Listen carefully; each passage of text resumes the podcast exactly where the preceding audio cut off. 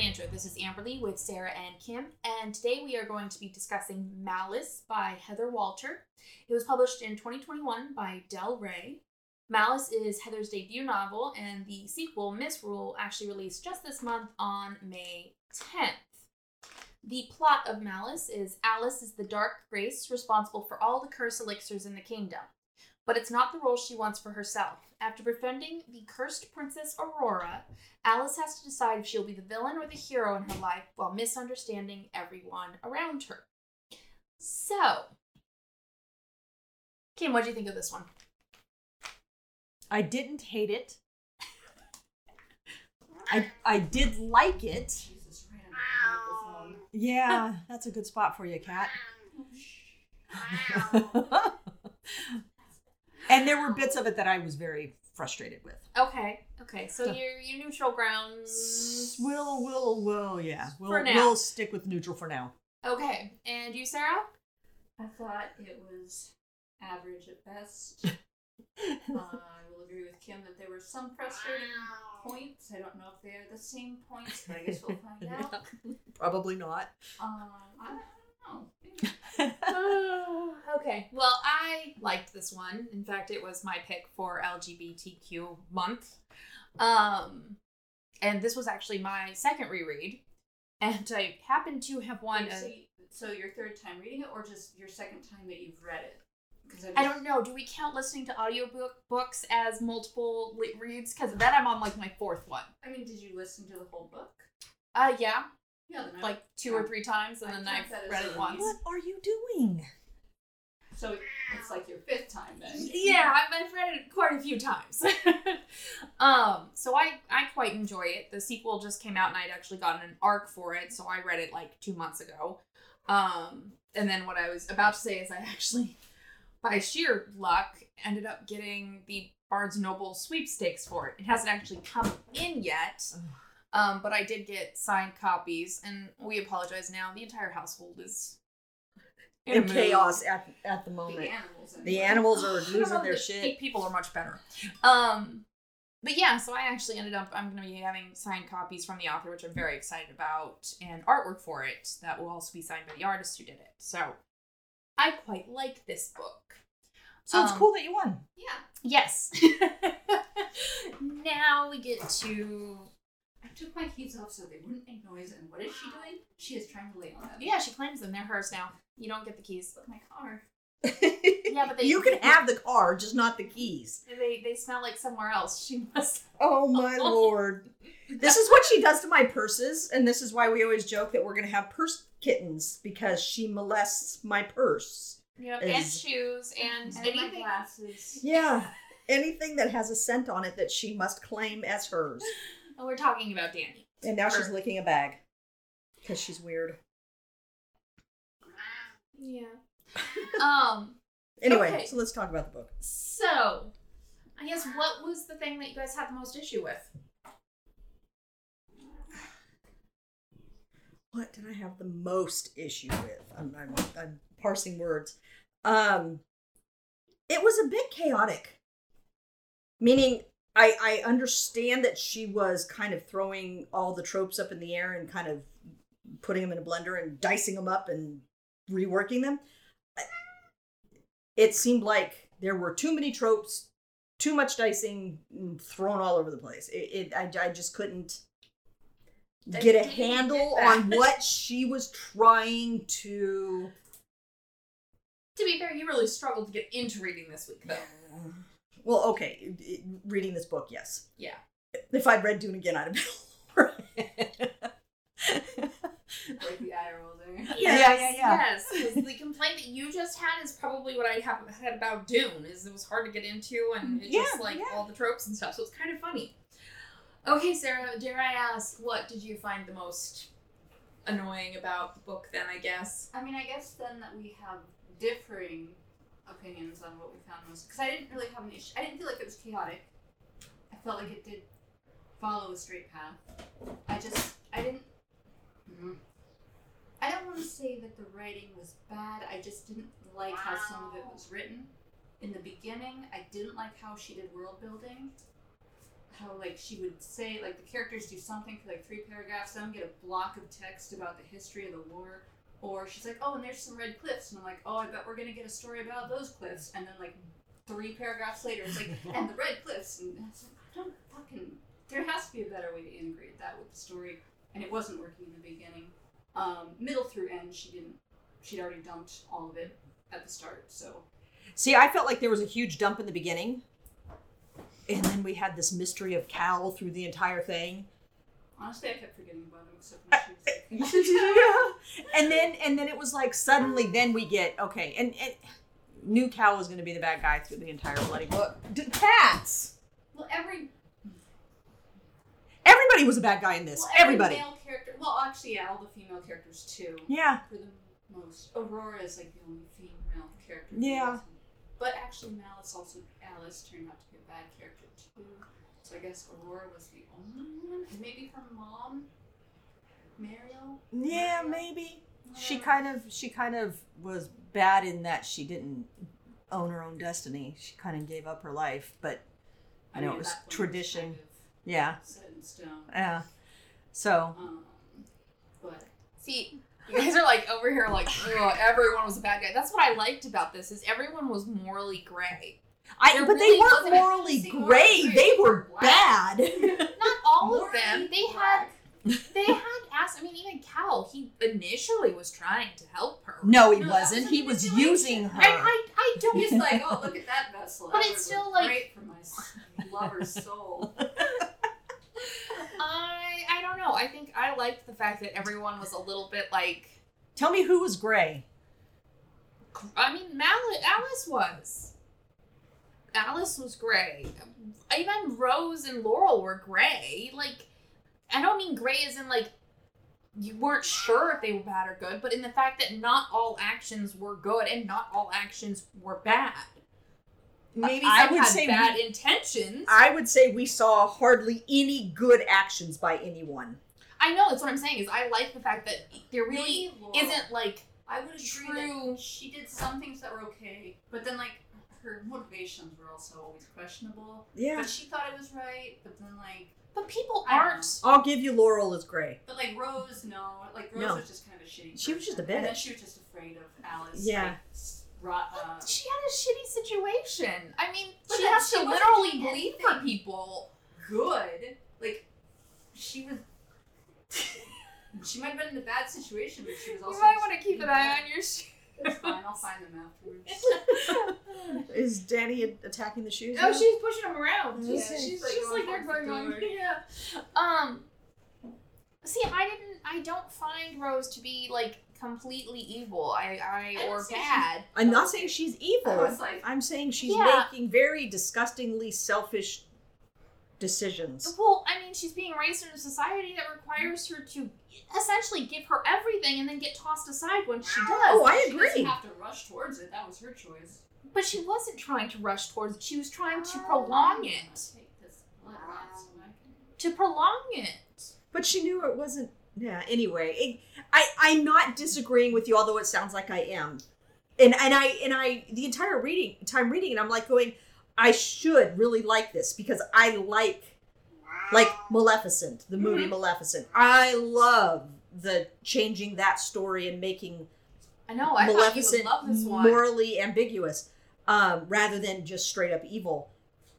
I didn't like that the king was just flat out evil. I'm just like, can we get rid of the king and queen being the bad guys of everything? You gotta have someone. And yeah, you had several someone's in this one that were all playing this girl. He was just cartoonishly evil. Yeah, he was cartoonish. He could have been done differently to be a more complex character, but everyone was shitty, except Aurora, who was just like this person. She was very bland to me, and she was just very much your, what's the word for it? Just like your typical hero who's just like she talked a lot about her own destiny and yeah she talked a lot about her own destiny and it's then like, girl, you're gonna be dead in 3 months. She just wasn't really grasping it. She wasn't given the ability to. He just run into the door. Yes, he jumped up trying to catch Leden, who just jumped up onto the counter. Oh, cats are chaos. Oh. Anyway, again, I know it's going to sound like I'm hating on this book, and I'm not. I just, I don't know. I liked the fact that we didn't have, all good. And I liked the fact that Aurora thought that she could just make these changes and was naively, she's only, 21? Not even 21? 20. Naively believing that she can just change the world, which, I'm sorry, is pretty typical of most 20-year-olds. They really just... I didn't think I could change the world at 20. Oh, I feel like a lot of people my generation thought that they could just change the world, that, if you just try hard enough and get in the right position, that you'll really make a difference. And I feel like Gen Z feels that way, too, that they just have to, No. Well, I'm Gen X. We think that I know. Fucked, I know. So. So I thought she was a pretty accurate representation of someone in their 20s. Like that. What is she doing? Is she being a bad kitty? But yeah, I thought Aurora was representation, and then I liked the fact that she plays with this concept of princesses. Is we just expect them to be perfection and. She didn't like being perfection, which I liked about the character. The fact that she's I don't know what I look like. Because I did like that play out in the end. That yeah. They had altered her also. So she, yeah. As far as she knew, she was as ugly as Alice supposedly was. And, yeah. And so... well, and I think about, I think that's a nice juxtaposition to social media where we have all of these teens now who do everything they can to appear a certain way. They don't necessarily know what... they look like. They know what they've curated for social media and what others have told them that they should be in appearance. Any Disney star could relate to that. They don't know who they are. They only know who they've been required to present themselves as. Yeah. So I liked Aurora. And then on top of that, I was just picturing one of the Fannings as her. Well, that didn't help me at all because she was Elle Fanning visually for me, yeah. But it was... more Dakota's personality or acting type, I would say. Yeah, I didn't get that deep into it. I just, sorry, we keep facing interruptions. So yeah, I didn't find Princess Aurora to be bland. Now, granted, I also have read the second book, so I know what's coming and what's being built. Oh, see, now I remember what my big anger with this book was, and it's the same one that's come up with any of these types of books. The story didn't end. Oh, if you can't write a story to end the book, then don't write the story or make the two books one. See, I would argue that this story did end. Alice became a dragon. We are going to go round and round about this every time it comes up in one of these books. That is not the end of a story. That is a cliffhanger. No, that means that's the end of the story. For Alice getting to that point is... we've been spending the entire book. The story of this book is Alice going to become what they call her, the Dark Grace? And she did. At the end, she did. Yeah. And that's not what modern stories do these days, is they very much cut them up into multiple stories. It's not, let me end this arc here and then do the next arc. And that is not what I said. I know. When you write multiple stories, each story has to end when you have an overarching story. This overarching story... The story within the story doesn't end, in my opinion. But that it's fine. We don't have to agree. I don't see how her turning into a dragon and the battle decimating the town and the battle of the town still occurring when the story comes to an end. No, it had finished. How had it finished? She had destroyed the town and gone back to Aurora, and that was that. She decimated the town. See, I read it more as she put Aurora in a forest little coffin. Aurora is asleep. She is, yes. And she's a dragon. Yeah. Anyway. Well, a fun fact, it time jumps to the next. It goes forward. That is the end of that, and then the next book picks up here. Being a prequel movie, and then having the Sleeping Beauty movie after that one. I can see two distinct stories. Okay. It's just my opinion. So. No, I know. It felt like a distinct story to me, and then there's the plot of the second one. Like her descent into becoming the evil creature, then that would be. I mean, she destroys the town, isolates Aurora in the tower or whatever. It kind of started. Zoning out, I think? Yeah. Okay. I was going to say phasing out. I was like, that is not the word. Zoning out, but I think I got most of it. And so then it's like, and that was that until, I don't know. Until I have to read the next one. Yeah. Okay, so what did you guys like the best about the book then? I thought the magic part was interesting. Okay. Blood. Yeah. Okay. I think that's literally like the only reason I was like kind of invested in the beginning, and then I just... Okay. It was a unique take on magic. Yeah. That's very rarely accomplished these days. Okay. So yeah, no, that was good. And I like the fact that there were constant consequences. Yes. The word I was looking for. Yes.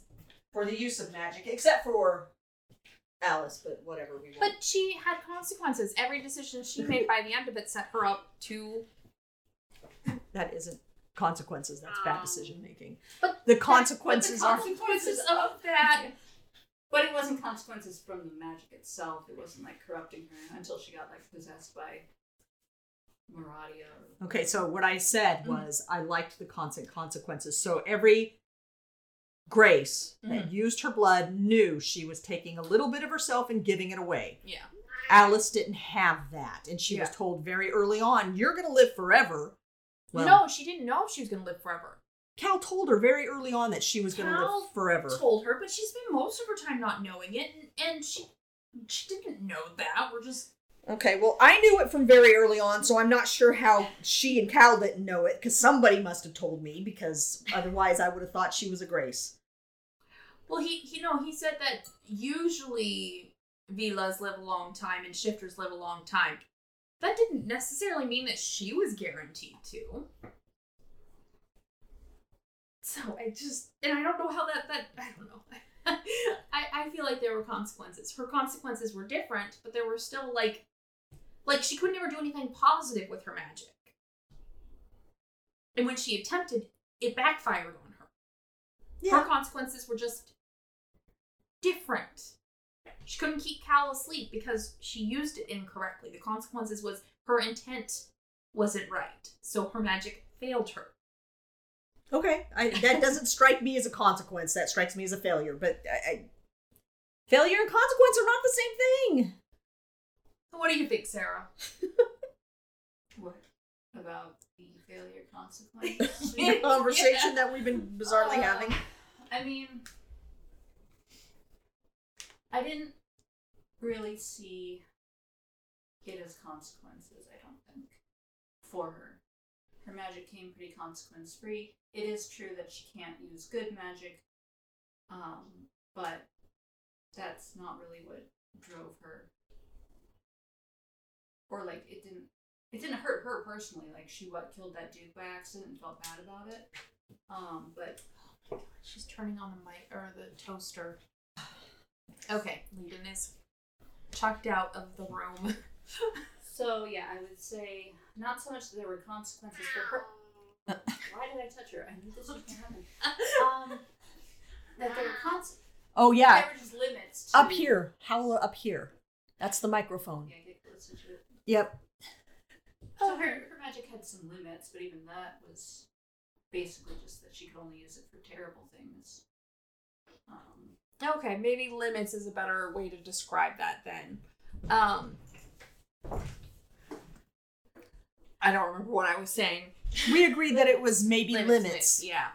There were limitations to what she could do, just as much as there were limitations to the Graces as to what they could do. So, I guess we're going to characters. Did you guys like Alice? No, absolutely not. Sorry, that was really emphatic and just all over it. Go. But it is true. I didn't like her at all. Why? She was such... The regulars, like, whiny YA protagonist. Like, oh, I'm a monster. Everyone hates me because I have green blood I just want to fit in or whatever. And it was like, oh my friggin' God, so annoying. And then, you know, finally she's just like, well, I guess I'll just be mean. And then she went crazy and just started killing people. 0 to 60 there at the very end. She did go 0 to 60 at the end. Yeah, like, it was just like, I was like, oh, okay, I guess we are. We're done now. Kill them all. Yeah. Now, I will say I liked Alice. Okay. I did. I liked her.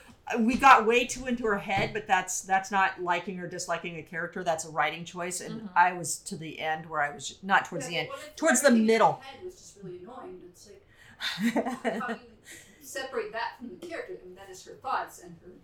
Yeah, but that's writing choices in my brain, and I don't know. I just wanted to be out of her head for a while, and we were way into her head there towards the middle. Got out of her head more towards the end. It wasn't so much I think this. Oh no, I'm not trying to copy what you were saying last week, because she wasn't saying I think this, I think that, but she was very much into her own thoughts. And I get really tired of internal dialogue really quick, especially when it's paragraph after paragraph after paragraph. When did internal thoughts become the paragraphs that drive a story? Bothers me. It's fine. It's a writing style. I don't like it. Faulkner. Fuck Faulkner. You know how I feel about Faulkner. But I cannot stand that writer. Legitimately, the writing for train of thought writing is Faulkner. 110%. He's the first author to do it. Imagine how long it took for us to get there that we actually accepted internal vomiting. And he's worse at it. I still don't love that chapter where it just says some type of fish. But it's the word for a type of fish, and that's it. That's the entire chapter. One word. And it's about fish. So. Yeah. It could be worse. And I actually the fact that a bunch of writers have adopted this as a writing style means it is worse. See, I didn't find it, horribly in her head. I actually thought compared to most fantasies, it actually spends a lot of time avoiding just doing her internal thoughts. It was used a lot to give us lore and history, but I didn't feel like it actually spent tons of time in her brain. I thought it was kind of weird how she was like, I don't know anything about myself or my history, and then she was the one that imparted all of the history of the town and the battle and all. I don't know. It was just something I found weird. That's a very common thing, actually, is people who have limited access to knowledge about themselves tend to overcompensate by obtaining other knowledge. It was not weird to me. No, it was totally weird to me. But, you know.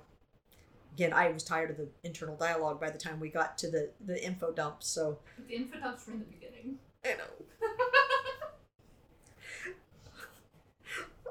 I liked the very, very beginning, and I liked the very, very end. The middle was problematic for me. I hope the author doesn't listen to this. Why would she? Heather Walter. You're listening. I think we've come to the conclusion that authors are never going to listen to these, and we're going to say what we honestly think, and if you're a writer worth your salt, you accept that not everybody likes your books. Wow. That's just facts. Okay. I'm not trying to hurt her feelings. I know.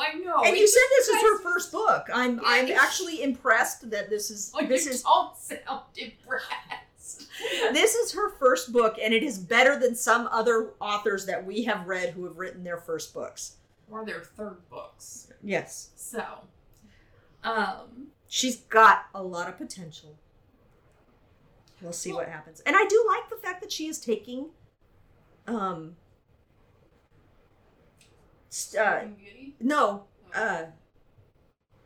mythology, not mythology. I don't know what verse she's looking for. Emily, what is she doing? Retelling Sleeping Beauty. Folk stories? Not folk stories, they're not folk tales. Fairy tales! Thank you. Lord. Oh, that hurt. That is just I don't know where she's going. Fairy tales and turning them around. Yeah. It is a thing that is being done a lot right now. Yeah. I'm sorry. Yes, that sounded as aggressive as it. I haven't read that many. I just feel like they're everywhere. It's a thing, and it's a thing I enjoy. Yeah. Yeah, well, and so the big thing I love is taking these stories and reclaiming them for a different community. Yeah. And I love the sapphic elements in this. Sarah turned her head away. Did you not love the sapphic elements? Okay, so I'll address that one. So yes, I like the sapphic elements. However, when it started talking about her being Alice's previous wounds and how they would burst forth and ooze goo, and those two were about ready to have sex, I was repulsed to the extent that I skipped that entire section. Ooze? Yes. Yes, because she was abused by the one bad guy. The Etherian. Oh. Yeah, Endel. Yeah, whatever his name is. Wild. And it said right before, because you know, she was going on and on about how Alice loved her despite all of this, and she was listing all of these things, and she talked about her wounds bursting and oozing goo, and goo is not the word, I'm using the word goo. It was enough to make me skip the entire sex scene. Just. I mean, I also definitely skipped it as soon as I started going in that direction. So turning pages. I didn't even get as far enough to. I mean, I would have to go back and find it. I didn't highlight it, but it was enough to make me repulsed by the entire idea. The weird hair, the weird skin. Yeah, they always talk about greasy and lanky. I don't know. Wash it. Take a bath. And how dry and it's like moisturizing, girl. Yeah. And take a bath. You'd have to be miserably. Or, you know, maybe pay some of the graces to give you some stuff to make it better.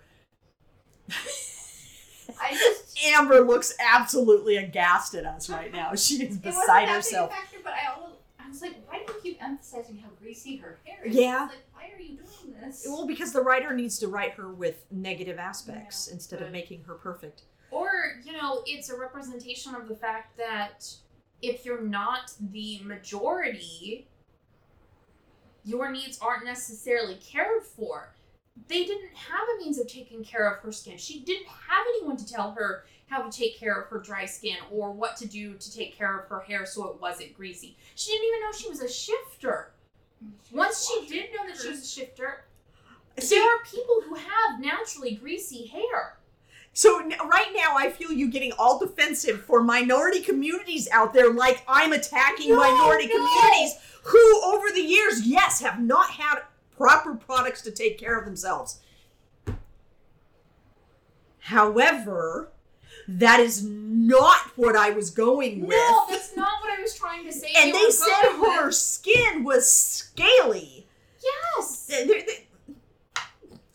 I'm sorry. I looked at that and I was like, oh man, there's going to be some girl who reads this and is going to relate with Alice and the struggle of having, I mean, I had dry skin when I was a teen and I had no clue how to take care of my skin. Well, did you ever once say to me, Mom, I got dry skin? Why would I think to say that to you? Why would you not? Because I thought everyone had dry skin. Oh my lord. Wow. I don't know what to say. But there's going to be in poor Alice's defense, she was the only one of her existence. I know. You were not the only one of your existence. But you had a mother who would have given you lotion if you'd have said something. But the point is, someone out there is going to read this and identify with green blood that oozes and dry scaly skin. Identify with the struggle of feeling like an outsider. Feeling like they don't know where to reach for those resources, and then they're going to see someone who is still finds love even for them. And that part of that struggle is to accept who you are instead of trying to fit yourself into somebody else's skin. Because when she was faced with Aurora, who she was like, oh my god, this is the most beautiful human being ever, she was responded back with, I don't know who I am. Aurora didn't know who she was. And so then it was, okay, I can just be me and someone can love me for being me. Okay. Just like, I don't know. I liked those bits about the character. Okay, and you're perfectly valid to like whatever bits you like. Did you say whatever bitch or whatever? Bits. I was like, you can like whatever bitches you like, man. I just don't think it's the... I don't think it's the best... Okay, not the best. I don't think it's the most easily identifiable book. I don't think that you're oh my God, those cats are driving me insane. I don't think your average reader is going to, and we talk about this all the time, is an average reader going to pick this up? Yes, an average reader is going to pick this one up. I don't think they're going to identify it quite as clearly as you Sarah, are. Do you like your hair? No. Do you think your hair's greasy? I'm not trying to say she has greasy hair. No, I'm just saying. Yeah. It's just because people don't like their hair doesn't mean the representation of a book translates to their dislike of their own bodies. They don't have to feel like it's their own body being represented, but it is a main character who has similar struggles and displeasures with herself. You don't have to have green scaly skin to be like, oh, I have dry skin, I understand that. Or, man, I've struggled with my hair, and there were times I hate my hair, and I don't know what to do with it. And how do these people do these gorgeous hairstyles with all of that volume? Because it's not there. I feel like you're expecting... You think that this is too outside the realm of reaching. Okay, I'm arguing a point that I don't want to argue because it's not something that I feel is bad about the book. It's just something that I don't think is as... I don't know if people are going to read that much into it. Yeah. I just got the sense that she just wasn't taking care of herself because she was, I don't know, she felt like... Self-hate. Or who knows. Yeah. Yeah. And just, she kept emphasizing the greasy hair and... Yeah, well, normally those characters would be, you know, still have beautiful hair and ostracized, but no clear reason why they were ostracized. So, I mean, at least the author made an effort to visually make her clearly ostracized. Agreed. And then you guys were, well, you were indifferent about Aurora.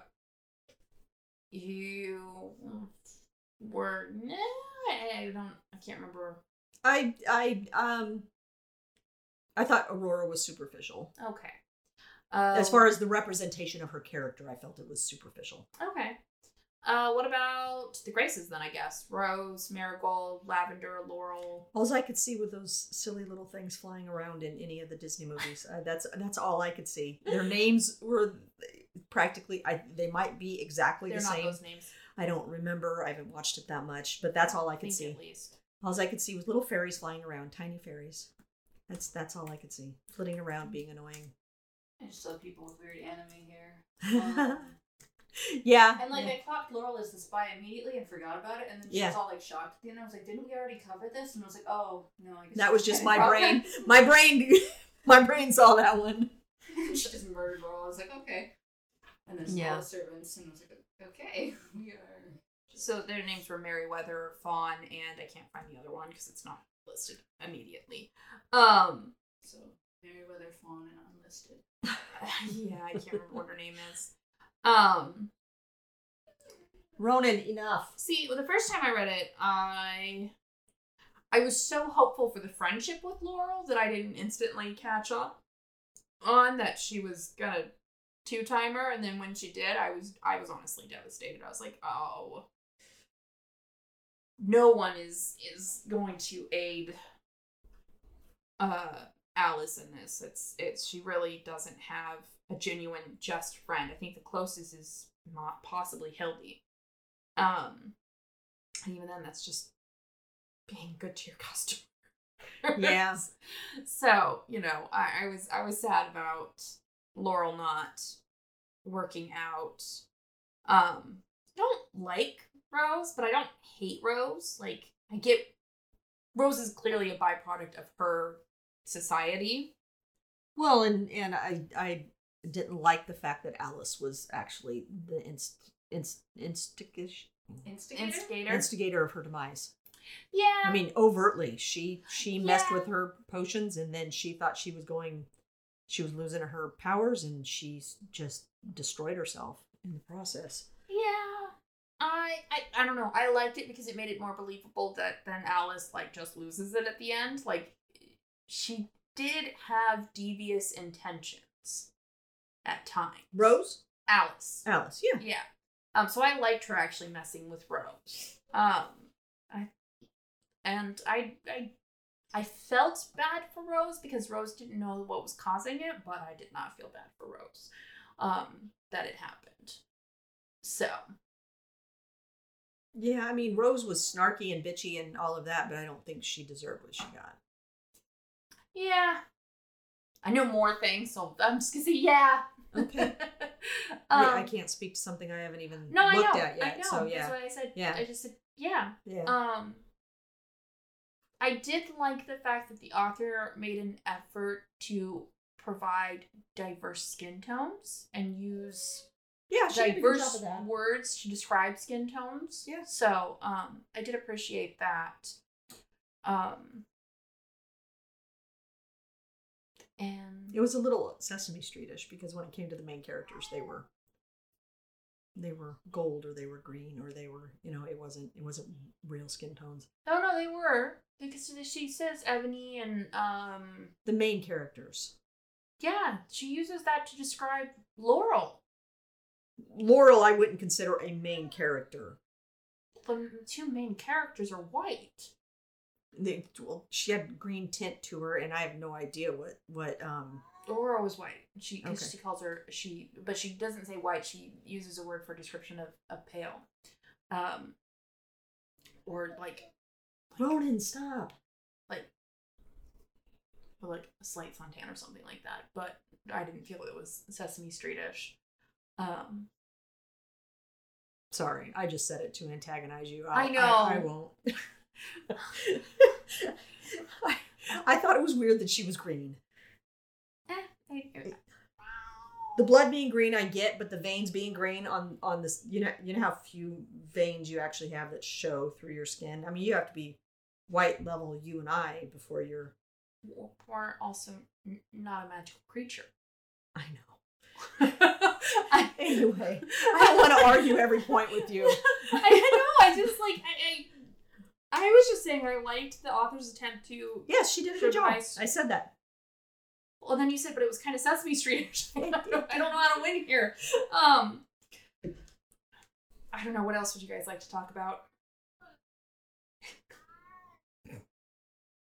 Any plot points stand out? Well, we're not going to talk about any more characters? I attempted to. You guys said the races were cartoonish. Who else would you like to talk about? Well, there's Cal. Okay. So did we like Cal in the beginning? Or did we not like Cal in the beginning? Did we think he was good? Did we think he was bad?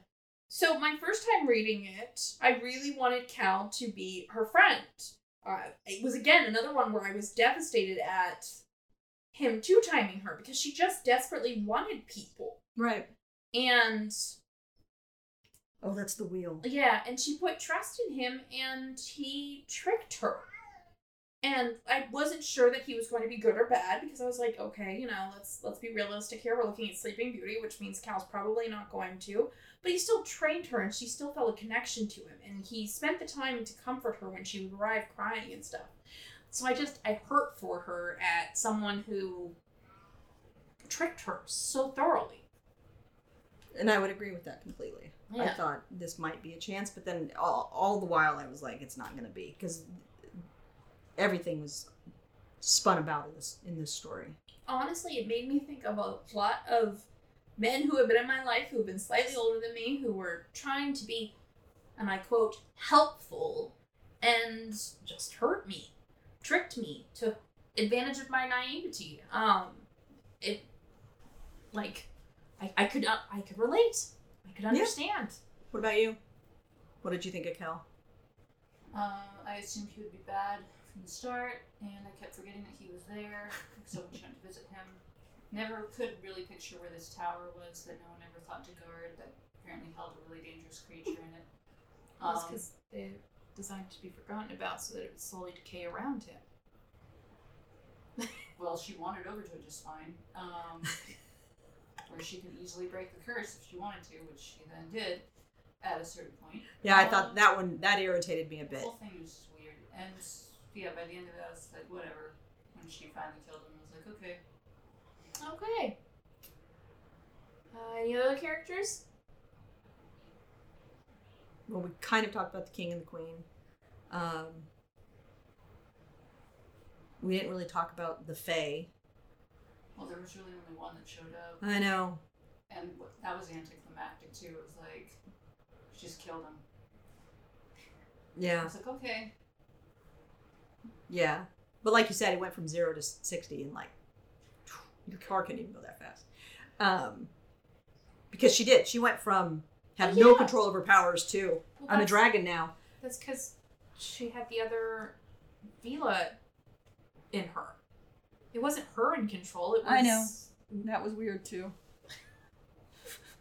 Well, it kind of eliminated her culpability in it. It's like, if you're gonna make her responsible, don't put this other being in there, and but then make the other being responsible. So it just increased her power. She was still responsible. She gave in to the temptation.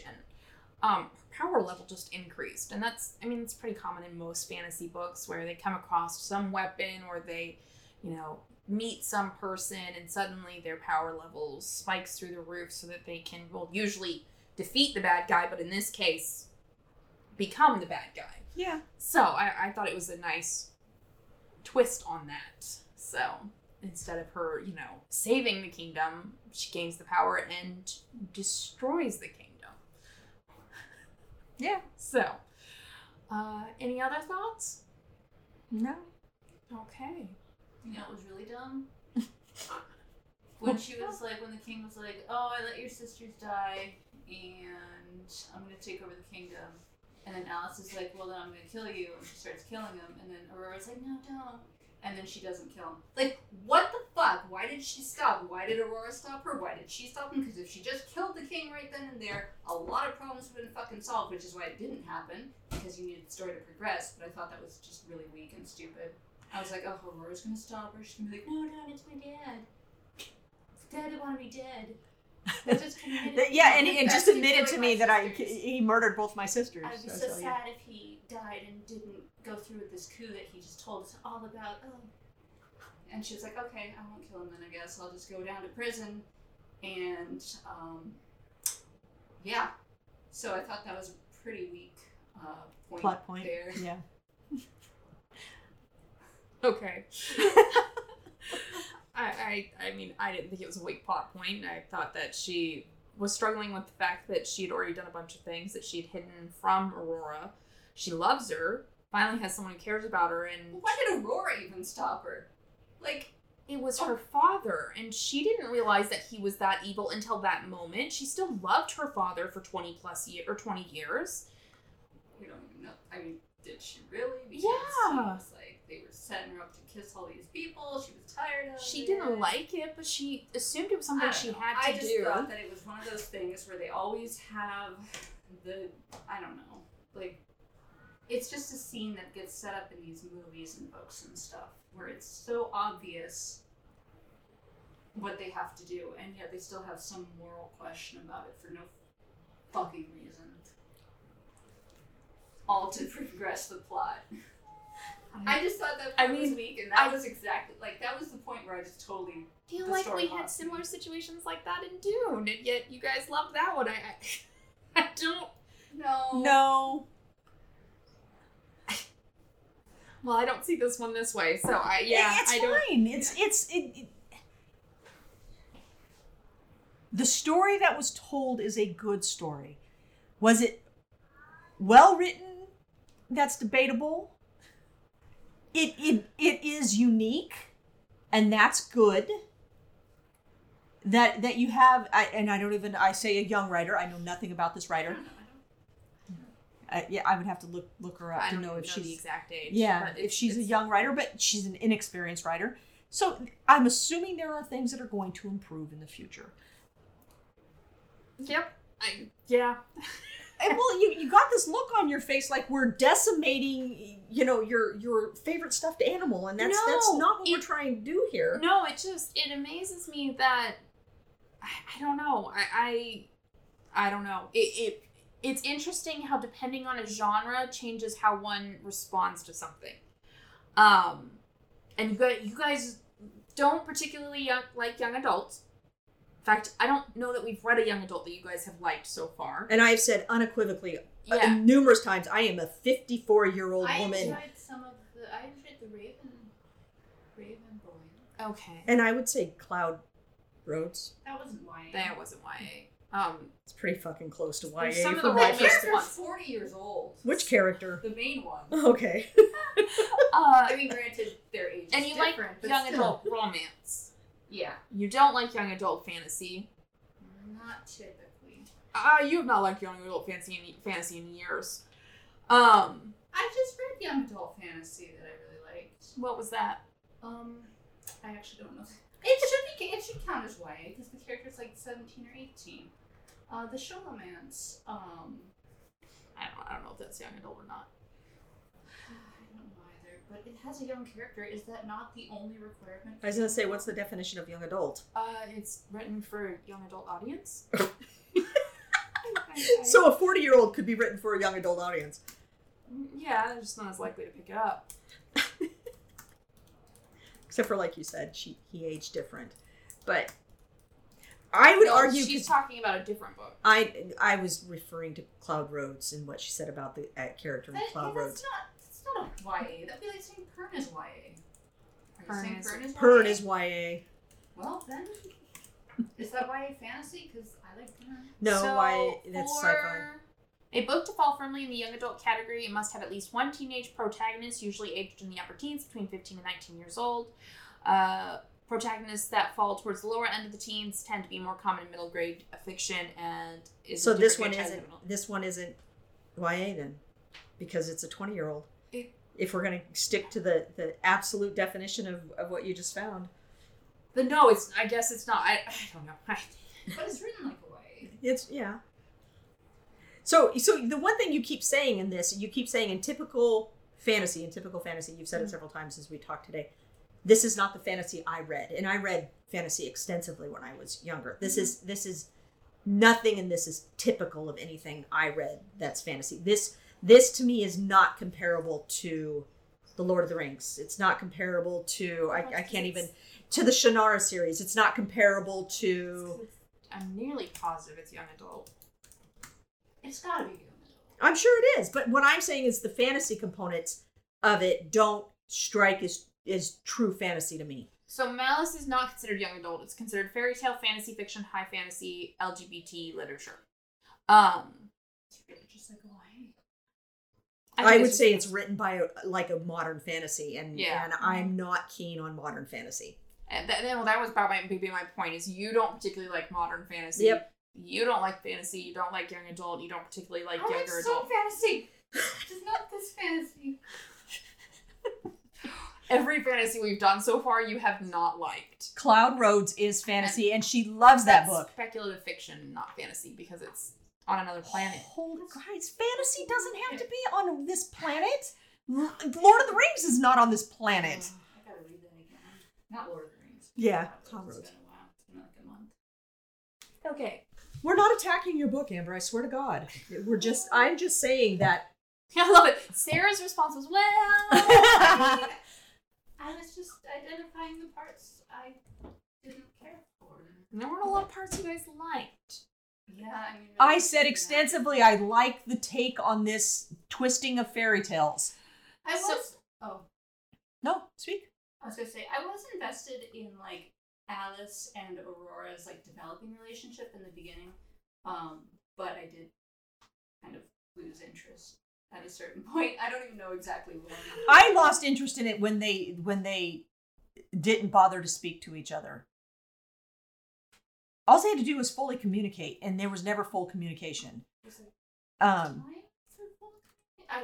sat for hours in her lair and attempted to destroy that which was her demise, Aurora's demise. And there was never... She didn't say, did you steal my money? It was... No, they didn't see after it. Yeah, they didn't... She got stuck in the father's chapter. That was my example. There was more. There was never... I can't even think... When they broke apart... And Aurora goes to the castle and she doesn't contact, and Alice does her woe is me, she doesn't like me anymore routine. And again, I'm being general, not specific, because I can't remember the details because I didn't care enough about the details. And I'm telling you, further on, Alice asked her, why did you stop talking to me? And she says, I didn't have the time, and I didn't even bother to send you a note. She was locked up. Yeah. No, she said she could have sent her a note. She wasn't locked up. Alice or Aurora couldn't get it out of the palace, and she said she didn't think to send her a note. That would be my point. Sorry that, if you're breaking a curse and, maybe you're doing stuff you shouldn't be doing, that maybe written communication is not a top priority. I am saying that there was not good communication, which is stuff that you have pointed out in the past that you don't like. And I would say that same thing exists here. Yeah, no, miscommunication is not my favorite trope. And definitely there was miscommunication here. Okay. I was going to say...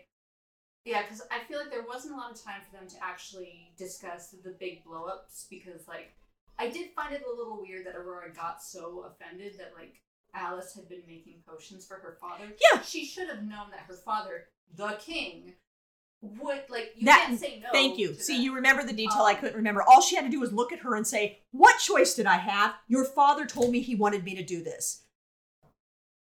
They did have that. No, they didn't. They didn't have the conversation throughout, but yes, in the jail cell. And I was just surprised that in the jail cell, yes. At the time, all she had to do was instead of being all, "Oh yeah, I did this horrible thing," all she had to do was say, "I had no choice."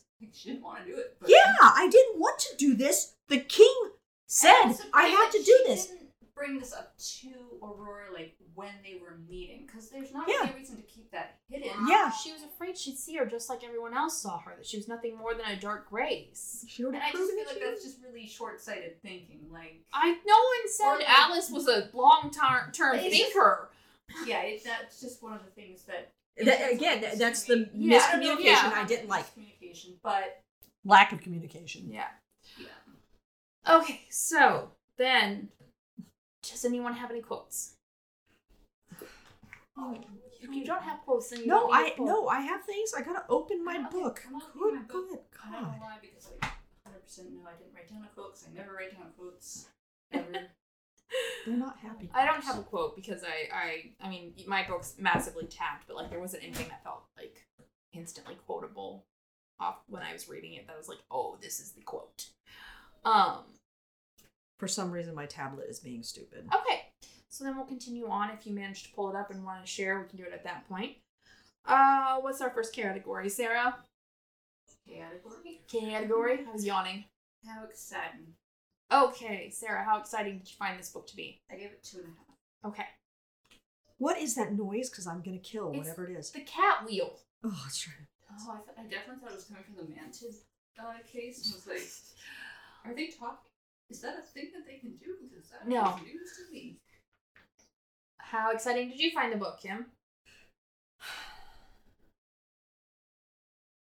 I'll go 3. Okay.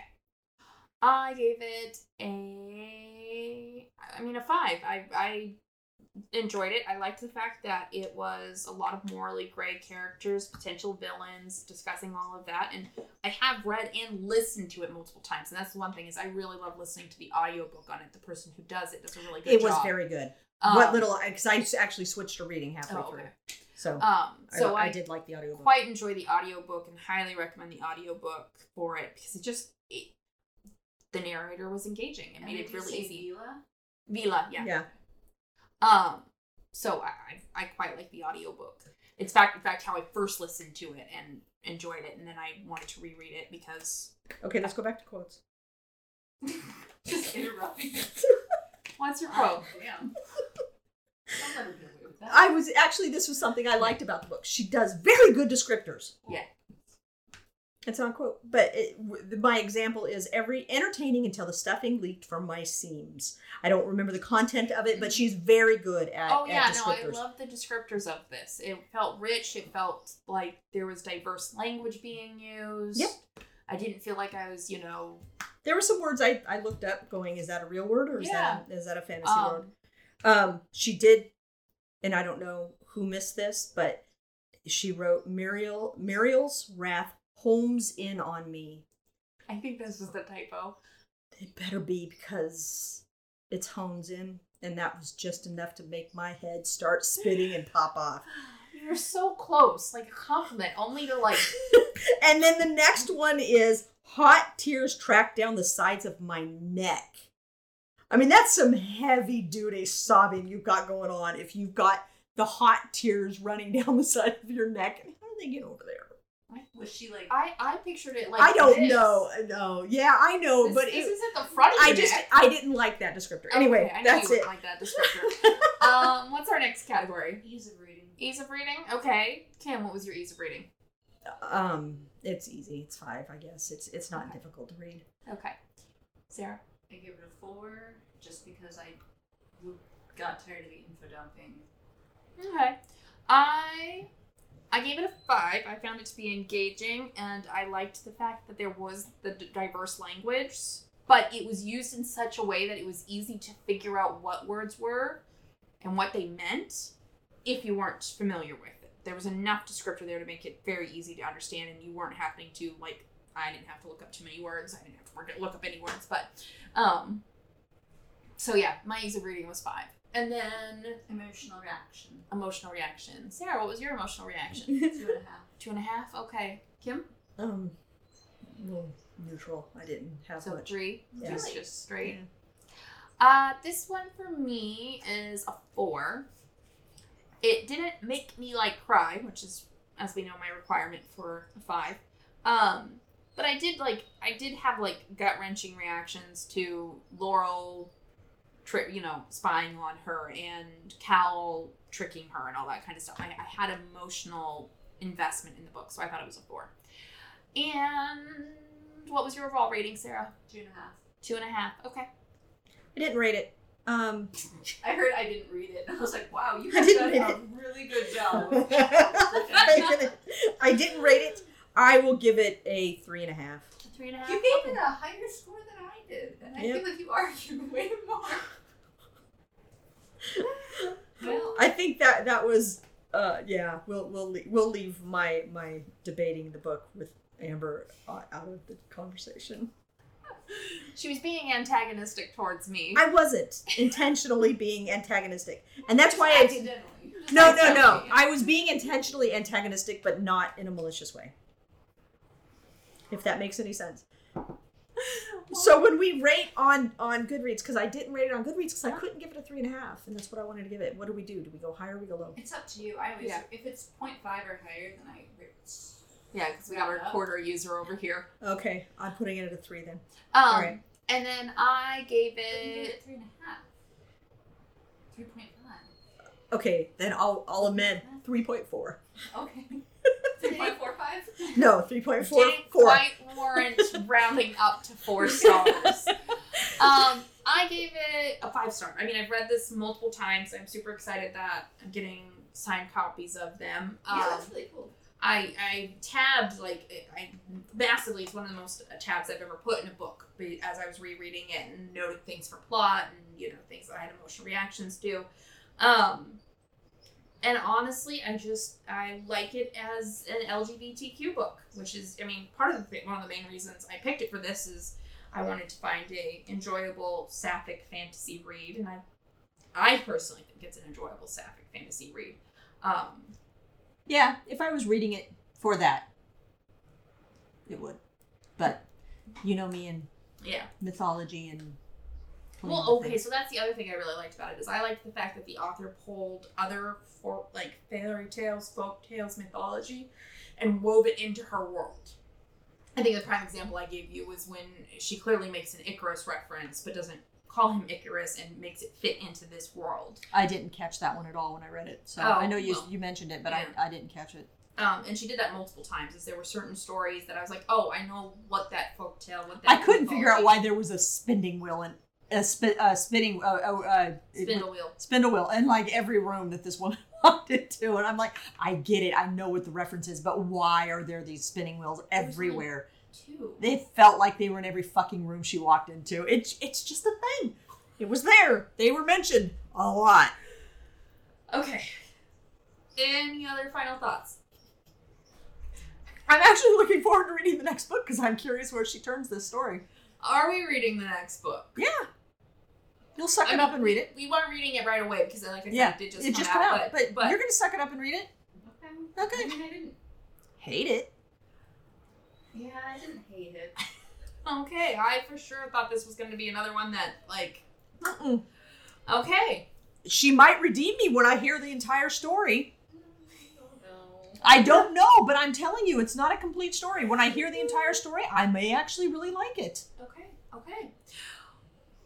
Well, on that note, our intro and outro music is by... Oh, wait, no, actually, sorry. I apologize. On that note, our next book is going to be Iron Widow, which is science fiction. So you and I will love it, and Amber will hate it. I know, I've read it and loved it and instantly needed to reread it. I read the description like, oh.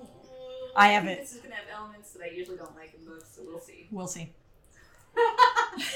Our intro and outro music is by Grant Newman and is called The Battle of the Nile from Epidemic Sound. Don't forget to like, rate, and subscribe to Bookpile Banter on Spotify, Amazon Music, iTunes, or whichever platform you listen to your podcasts. We'd love to hear from you on any of our social media platforms, such as Instagram or TikTok. You can find us at book_pile_banter. You can also email us at bookpilebanter@gmail.com. We'd love to hear from you.